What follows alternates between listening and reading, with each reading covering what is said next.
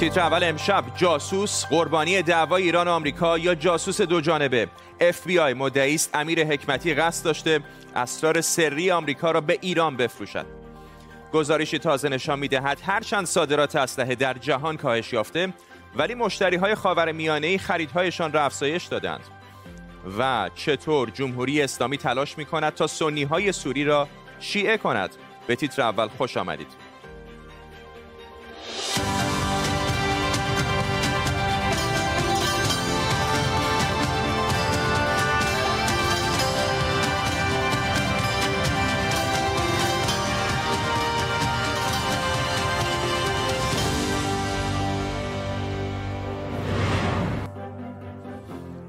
سلام به شما. پلیس فدرال آمریکا FBI مدعی امیر حکمتی شهروند آمریکایی که به اتهام جاسوسی در ایران بازداشت شده بود و پنج سال پیش در یک برنامه تبادل زندانیان آزاد شد قصد داشته اسناد طبقه بندی شده آمریکا رو به جمهوری اسلامی بفروشه.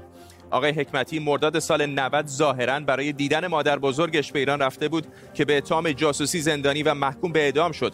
آقای حکمتی و وکیلش حاضر به گفتگوی زنده با ما نشدند اما در بیانیه همه اتهام ها رو رد کردند در طول برنامه به کمک تیمی از کارشناسان و خبرنگاران این خبر و خبرهای دیگر رو بررسی می‌کنیم. پیش از همه بریم به کاخ سفید در واشنگتن دی سی جایی که همکارم آرش اعلایی از اونجا به ما پیوسته. آرش شبیه داستانهای آگاتا کریستی چه جزئیات بیشتری می‌دونیم درسته و هم بیانیه‌ای که خودت هم برای من فرستادی حدودا سی چهل صفحه از فرداد بیانیه‌ای که آقای حکمتی صادر کرده و وکیلش و در اون ادعا کرده که اون اتهاماتی که اف بی آی و دیگر سازمان های امنیتی به ایشون زدن بی اساس هست و به خاطر همون هم از سازمان اف بی آی شکایت کرد. اما یه خورده برگردیم به عقب. آقای امیر حکمتی یک, کارمند قراردادی وزارت دفاع آمریکا بوده در افغانستان بوده دسترسی داشته به اطلاعات طبقه بندی شده. و بعد هم اونجوری که آی در مدارکی که منتشر کرده و اسوسییتد پرس هم به بخشی از اونها دسترسی پیدا کرده نشون میده آی و دیگر سازمان های امنیتی از قبل از اینکه ایشون به ایران بره بهش مزنون بودن. به خاطر اینکه نشون میده که چجوری حتی اون اطلاعاتی که ایشون می‌رفته و در کامپیوتر سرچ می‌کرده رو تعقیب می‌کردن. بعد آقای حکمتی افغانستان رو ترک می‌کنه یه سر از ایران در میاره کارش رو ترک می‌کنه هفت هفته اونجا میمونه و بعد هم داستان رو می‌دونیم دستگیر میشه و بعدا در یک تبادل زندانی آزاد حالا الان بعد از پنج سال که ایشون برگشته خانوادهش بارها سعی کردن که یک پولی رو به عنوان قرامت از محل پولهایی که جمهوری اسلامی در آمریکا داره و صندوقی برای قربانیان تروریسم. 20 میلیون دلار رو بگیرن. پنج سال است که موفق نشدند. اسوسییتد پرس میگه شاید دلیل موفق عدم موفقیتشون در گرفتن این پول به خاطر همین پرونده اف بی آی باشه. و الان هم که داستان رسانه‌ای شده به نظر میاد که هر دو طرف شمشیر رو از رو بستند. ممنونم از تو آرش اعلایی خبرنگار ما در کاخ سفید در پایتخت آمریکا واشنگتن دی سی. رافائل گروسی رئیس آژانس بین‌المللی انرژی اتمی در نشستی که با قانونگذاران اروپایی داشته گفته ایران و آمریکا برای احیای برجام باید با هم مذاکره کنند.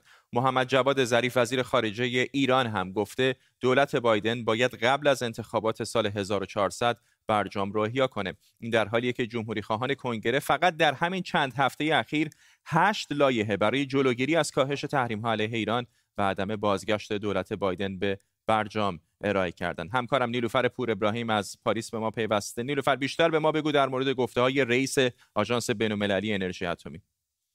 آقای گورسی به موضوعات مختلفی اشاره کرد. صحبتهاش با نمایندگان پارلمان اروپا بر سر برنامه هسته ایران و پاسخ دادن به سوالات و نگرانی های او در مورد فعالیت های آژانس بود به خصوص بعد از اینکه حالا دسترسی های آژانس به ایران محدود شده. اشاره کرد به اینکه از هر دو طرف از وزیر خارجه آمریکا تا نمایندگان آمریکا گرفته. تا نمایندگان ایران می‌خوان که به توافق هسته یا برجام برگردن اما کار بسیار به گفته او مشکله و اگر همین فردا هم تصمیم بگیرن که بیان موضوعات بسیاری این وسط هست که باید حل بشه. حتی اصطلاحاتی به کار برد مثل اینکه حتی اگر یک اسای جادویی داشته باشید یا دست خدا رو همراهتون داشته باشید باز مسائل زیادی این وسط وجود داره که کار رو سخت می‌کنه. به گفته او توی این سالهای گذشته ایران تونسته ظرفیت های هسته‌ای خودش رو بالا ببره توانایی های کسب بکنه تجهیزات و همینطور مواد هسته‌ای به وجود بیاره. بنابراین اینها همه موضوعاتی هست که احتمالا از نظر او باید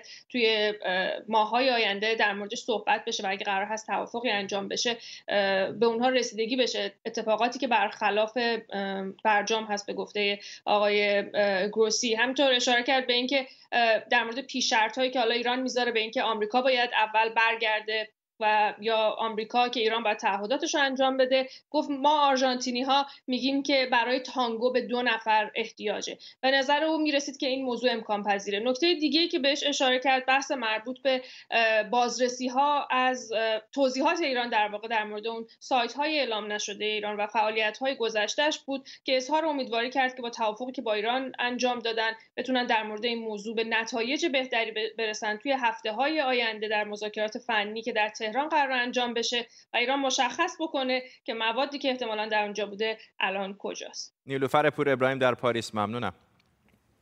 انستیتوی بین‌المللی تحقیقات صلح استکهلم در گزارش سالانش از داغ بودن بازار معاملات تسلیحاتی در خاورمیانه خبر داده. بازاری که رقابت‌ها و جنگ‌های نیابتی منطقه کاروبار کارخونه ها و دلال ها رو سکه کرده.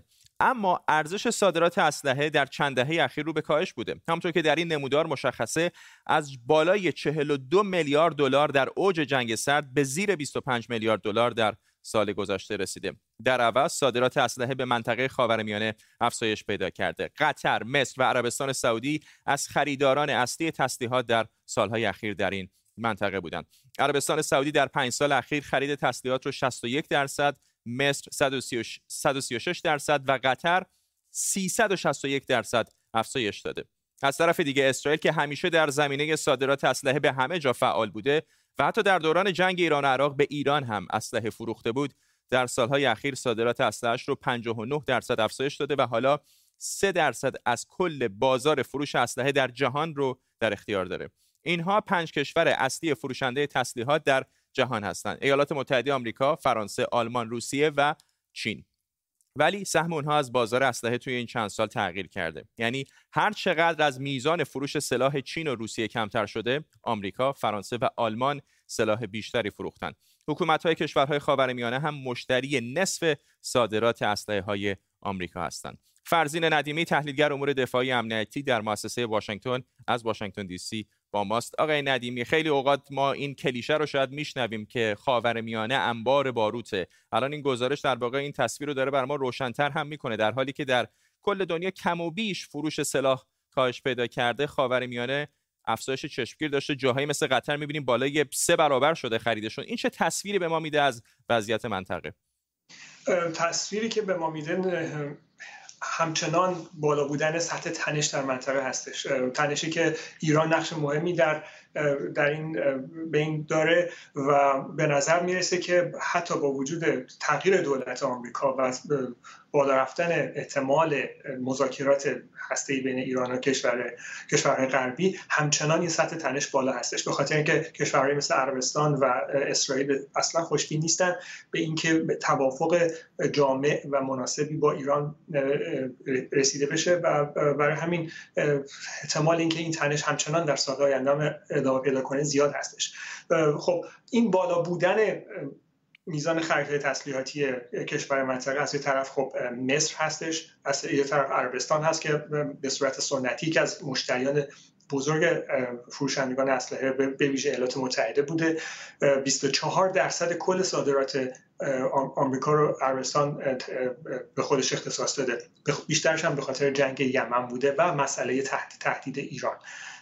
مصر هم خب از یه طرف کشتی های نیروبری که فرانسه قرار بود به روسیه صادر بکنه و با فروششون مخالفت شد و مصر اونا رو خرید و همینطور هواپیمای جنگنده ای که در این سال اخیر مثل خریداری کرده. از جمله کشورهای دیگه مثل عربستان قطر موضوع فروش های هواپیمای جنگنده بسیار اهمیت داره.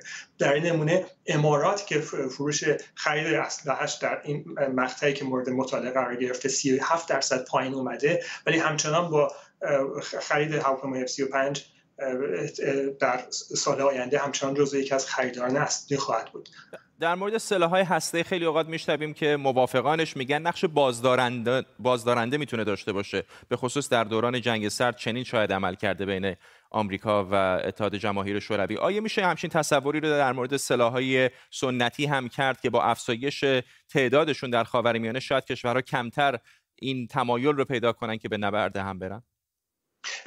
احتمالش هست. البته این بالا رفتن میزان زرادخانه های نظامی مقداری در حقیقت غیر هماهنگ هستش. از یک طرف ایران بر سرادخانه موشکی خودش استفاده اضافه کرده موشک های بالستیک با برد بیشتر و دقت بیشتر. از طرف دیگه کشورهای دیگه نیروی هوایی خودشون خیلی تاکید کردن و این نامتقارن بودن افزایش زرادخانه های نظامی دو کشورها کشورهایی که روبرو هم سفارایی کردن یه مقداری خب خودش نگرانی ها رو بالا می‌بره چون از میزان اون بازدارندگی شاید کم بکنه. ولی احتمال میره که با وجود تخصصی شدن فروش اسلحه در سال آینده و بالا رفتن سطح تولیدات داخلی کشورهای منطقه از جمله امارات که به عنوان یکی از تولید کنندگان مطرح تسلیحات داره خودش رو نشون میده و همینطور ترکیه شاید این نامتقارن بودن مقدار کاهش پیدا بکنه. ما می‌بینیم که ترکیه هم به سمت موشکهای موشکهای زمین به زمین با دقت بالا رفته. اسرائیل همینطور و شاید این موضوع یه مقداری به اون کاهش تنش ها و اون بازدارندگی دو جانبه کمک بکنه. ممنونم از شما. فرزین ندیمی کارشناس امور دفاعی امنیتی در مؤسسه واشنگتن از پایتخت آمریکا با ما.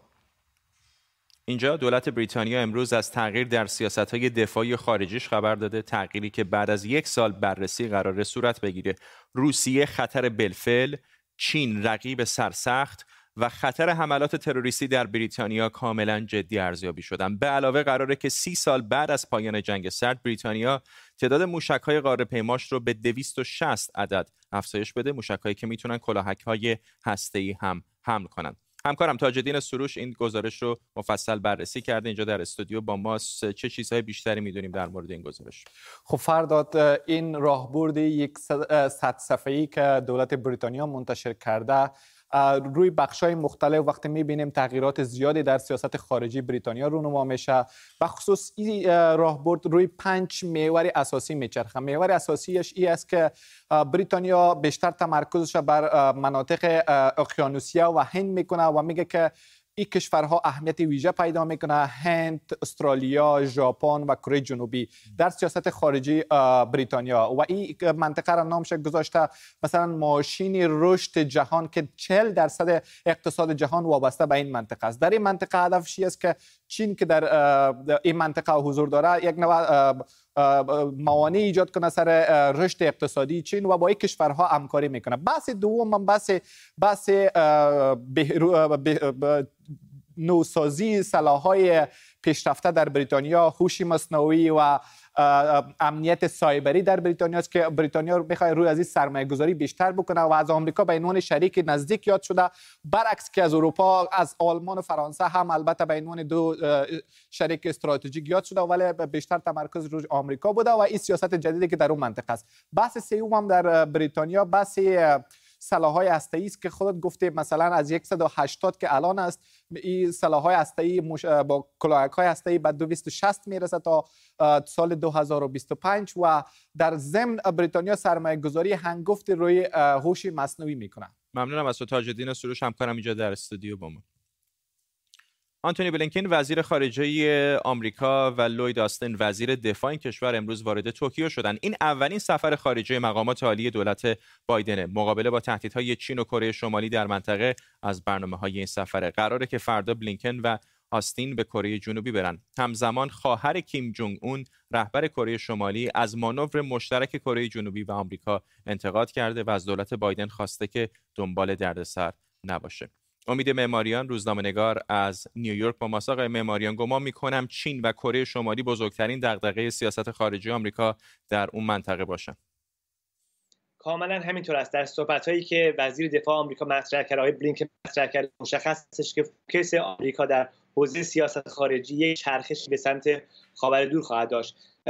جمعه گذشته آمریکا با رهبران هند ژاپن و استرالیا اولین سامیت خودشون داشتن و امروز می‌بینیم که آقای بلینکن و آقای آستین در ژاپن هستن به کره جنوبی می‌خوان برن و به شدت از نقش چین در بیثبات کردن و یا حملات تهدیدآمیز در اون منطقه در واقع انتقاد کردن از وضع حقوق بشر در چین و نگاهی که به تایوان عملکردش در تایوان هنگ کنگ انتقاد کردن و در مجموع می‌بینیم که خیلی دیدگاه راسخی دارن در خصوص این که باید با تهدید چین در واقع یک جوری مقابله بکنن و یک چرخشی هست نسبت به دولت در واقع دولت های قبل می‌تونم میگم حتی از زمان آقای اوباما به نظر می‌رسه که لحنی که آقای بلینکن استفاده کردن و حتی آقای آستین لحن تندتری هست به خصوص اینکه آقای آستین یه اشاره کردن به که در 20 سال گذشته ما تمرکزمون روی خاورمیانه بوده و در این زمانی که ما تمرکزمون روی خاورمیانه بوده چین تونسته خودش از نظر اقتصادی از نظر نظامی خیلی جلو ببره و هدف آمریکا این هستش که در طی سالهای آینده نشون بده یک برتر... یک مزیت بر... یک مزیت برتری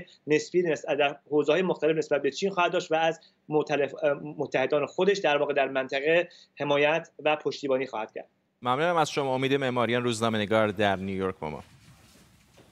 نشریه فارن پالیسی از تلاش ایران برای شیعه کردن مردم جنگ زده سوریه گفته اکثریت مردم سوریه سنی مذهبند اما ایران در ازای شیعه شدن اونها خدمات مختلفی مثل سبدهای غذایی حقوق ماهیانه بورسیه های تحصیلی و حتی سفرهای توریستی ارائه میده. مرکز این دست فعالیت های ایران هم در شرق سوریه و استان دیروزوره در همین رابطه با نوار شعبان پژوهشگر امور امنیتی و نظامی سوریه گفتگو کردیم. جمهوری اسلامی برای تشویق جمعیت سنی سوریه به گرویدن به تشیع روی کردی غیر مستقیم در پیش گرفته. چون می‌دونن در غیر این صورت تلاش متقابلی هم از طرف جامعه سنی برای مقاومت در برابر این روند صورت خواهد گرفت.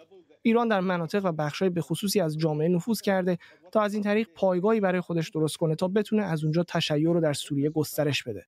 بازسازی زیارتگاه های قدیمی، ساخت زیارتگاه های جدید، برگزاری سمینارهای فرهنگی متعدد و تأسیس مراکز فرهنگی، برگزاری دوره های آموزش زبان فارسی در مناطق بخصوصی مثل شرق حلب و دیروزور، ساخت مسجد و توزیع سبدهای غذایی همه و همه بخشی از گام اول ایران برای نزدیک شدن به مردم در سوریه بوده.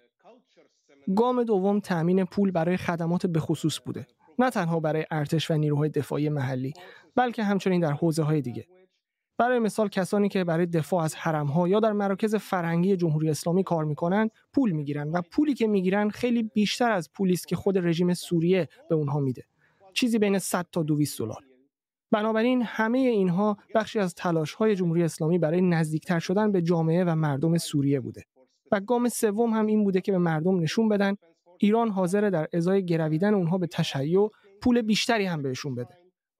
ما می‌دونیم که در دیر زور و شرق حلب خیلی ها هستن خیلی از روستاها و خیلی از توایف که همه به تشیع گرویدن چون می‌خوان خودشون رو به ایران نزدیک کنن. چون می‌دونن با نزدیک شدن به ایران از امتیازات بیشتری برخوردار خواهند شد.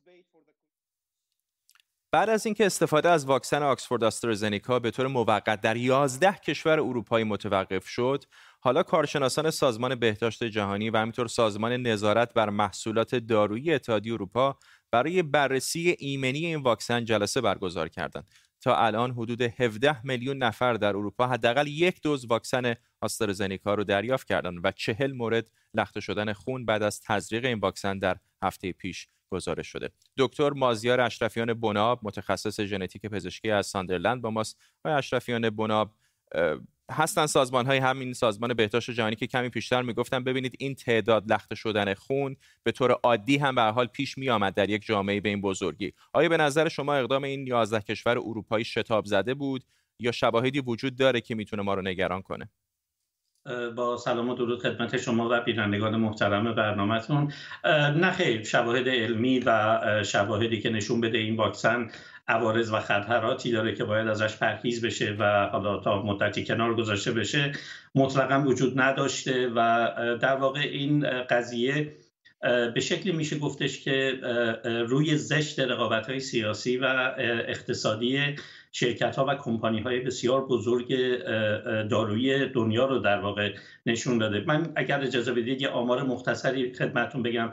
ببینید کشور انگلستان با چیزی حدود 67 میلیون نفر جمعیت تا ماه گذشته اعلام کرده بودند. 12 بیلیون پوند دولت انگلیس هزینه کرده بود با اینکه جمعیت 67 میلیون و هر فردی هم احتمالا فقط دو دوز نیاز داره. دولت انگلستان سفارش خرید 267 میلیون دوز واکسن رو داده بود. و چون واکسن های فایزر و مدرنا زودتر در واقع تایید شده بودند دولت انگلستان برای خرید هر یک دونه واکسن مدرنا یک دوز واکسن مدرنا چیزی بین 24 تا 28 پوند هزینه می‌کرد. یک واکسن یک دوز واکسن فایزر برای دولت انگلستان 15 پوند هزینه داره.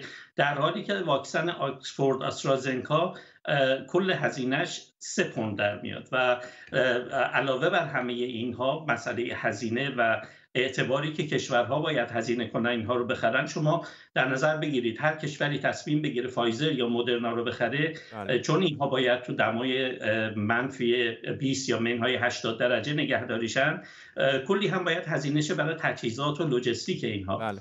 ببینید این رقابت ها باعث شده که به هر حال داستانی تو ایران داریم ضرب المثل معروفیه که صحبت آیدوز آیدوز وقتی میشه همه دنبالش می‌دونن و فکر می‌کنن خبری شده. من فکر متوجه حرفتون هستم ولی به حال در مورد دولت های اروپایی وقتی صحبت می‌کنیم بالاخره یک درجاتی از تکنوکرات بودن رو از این دولت ها انتظار داریم. می‌دونید در مورد مثلا کشورهای جهان سوم صحبت نمی‌کنیم. یعنی گمان شما این هستش که تصمیم این کشورها عمدتا سیاسی بوده اگر اشتباه نکنم.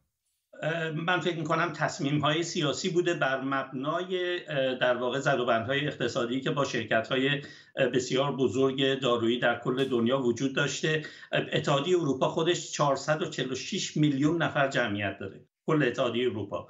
و شما تصور بکنید که اتحادیه اروپا اگر تصمیم بگیره واکسن آکسفورد آسترازنکا رو برای هر دوزی سه پوند هزینه کنه یا بخواد بره از شرکت های آمریکایی و شرکت های بزرگ واقع در آمریکا در واقع بخواد هر واکسنی رو 24 تا مثلا 28 پوند خرید کنه چقدر برای این کشورها تفاوت خواهد داشت؟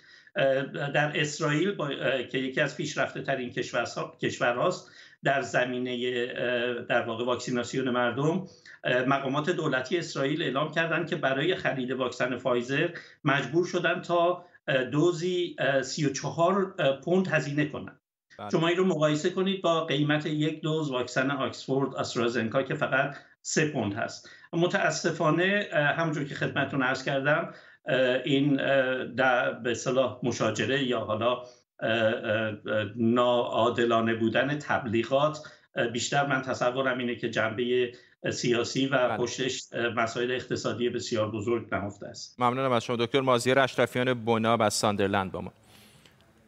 التون جون خواننده معروف بریتانیایی واتیکان رو به ریاکاری متهم کرده و گفته چطور واتیکان می‌تونه بگه نمی‌تونه. گناه همجنسگرایی رو ببخشه در حالی که واتیکان خودش میلیون ها پوند در فیلم Rocketman سرمایه گذاری کرده. فیلمی که درباره ازدواج موفق من با دیوید فرنیش بوده. التون جون در پست اینستاگرامیش به تاکید واتیکان بر گناه بودن همجنسگرایی به صورت یک فتوا و با تایید پاپ فرانسیس منتشر شده واکنش نشون داده و حساب پاپ و واتیکان رو هم تک کرده. کشیش دانیال فوق لیسانس الهیات از نیویورک همراه ماست. کشیش دانیال به حال این یک دعوای طولانی هست که به نظر میاد که کلیسا بر یک مقطعی باید بهش پاسخ بده. حالا می‌دونم که کلیسای کاتولیک با کلیسای پروتستان برداشت متفاوتی دارن ولی فکر می‌کنید آیا در یک مقطعی کلیسای کاتولیک به صلح خواهد رسید با همجنسگرایی یا نه؟ مسئله اینه که کلیسای کاتولیک باید بیاد مدرن بشه باید بیاد توی مدرسه های دینی حضور فعالتری داشته باشه. به قول این شعری می‌گفت این مشق رو کجا کردی در سال کجا خوندی؟ ببین پنجاه سال توی school of theology ها داره یه درس جدیدی تدریس میشه و تحصیل میشه به نام queer theology که در برابر در مقابل این قرائت سنتی ایستاده. قرائت سنتی از مسیحیت از آموزه های مسیح از زندگی مسیح استنادهای کلامی ضعیفی داره. مثلا میگه در کتاب آفرینش چرا اونجا اومده Adam and Eve آدم و حوا اومده؟ چرا مثلا آدم و استیو نیومده؟ چرا آدم و حسن مثلا نیومده؟ یا مثلا میاد به قوم لوط استناد می‌کنه. ولی در در کویر تیولوژی ما می‌بینیم که قرائت های جدیدی هست. مثلا میگن دیوید کینگ دیوید همین دیوید داوود پیامبر یه رابطه عاشقانه نزدیکی داشته با جاناتان که جاناتان حتی پدر پدرش میاد اینو تردش می‌کنه از خونه. اینا روایت هایی هست که در کتب مقدس هست در بین خانوما هم همین هست. بین نعامی و روث اینها با همدیگه پیوند عاشقانه ای داشتن پیوند ازدواج بستن. تو کلیساهای فرق نمی‌کنه کاتولیک پروتستان همه denomination های مختلف شما وقتی میرید ازدواج می‌کنید سوگند ازدواجی که دارن می‌خونن همین الان که میگن من تا آخر عمر باهات هستم تو شادی و غم باهات هستم از همین پیمانی است که بین نامی و روث بسته شده و داره بیان می‌کنه. همینطور queer theology استناد می‌کنه به کتب عهد جدید به انجیل ها استناد می‌کنه. میگه اصلا شخصیت مسیح خودش queer هست. ما نمی‌دونیم مسیح واقعا چی بود. مسیح یه جای اشاره می‌کنه من یه beloved disciple دارم. من یه شاگرد معشوق دارم که می‌کنه به اپاستل جان و آقای جان اشاره می‌کنه تو تابلو لساپر یا شام آخر هم ما می‌بینیم که کنار مسیح یه آقای نشسته که با معیارهای مردانگی متداول جور نیستش و اون بله. مری مگدله نیست مریم بله. مگدلیه نیست و اون اپاستل جان هست اجازه بدید من بله. بگم که فرصت برنامه متاسفانه کوتاه است من متوجه بحث هستم و خیلی هم شما با اشتیاق دارید صحبت می‌کنید متاسفم که باید باهاتون خداحافظی کنیم چون به پایان برنامه نزدیک شدیم کشیش دانیال از نیویورک ممنونم از شما خب در این آخرین سهشنبه سال 99 می‌رسیم به پایان تیتر اول امشب. چهارشنبه سوریتون مبارک. اگر این شب رو با آتش بازی جشن می‌گیرید مراقب خودتون و اطرافیانتون باشید. تا فردا شب که آخرین برنامه تیتر اول در سال 99 خواهد بود. بدرود.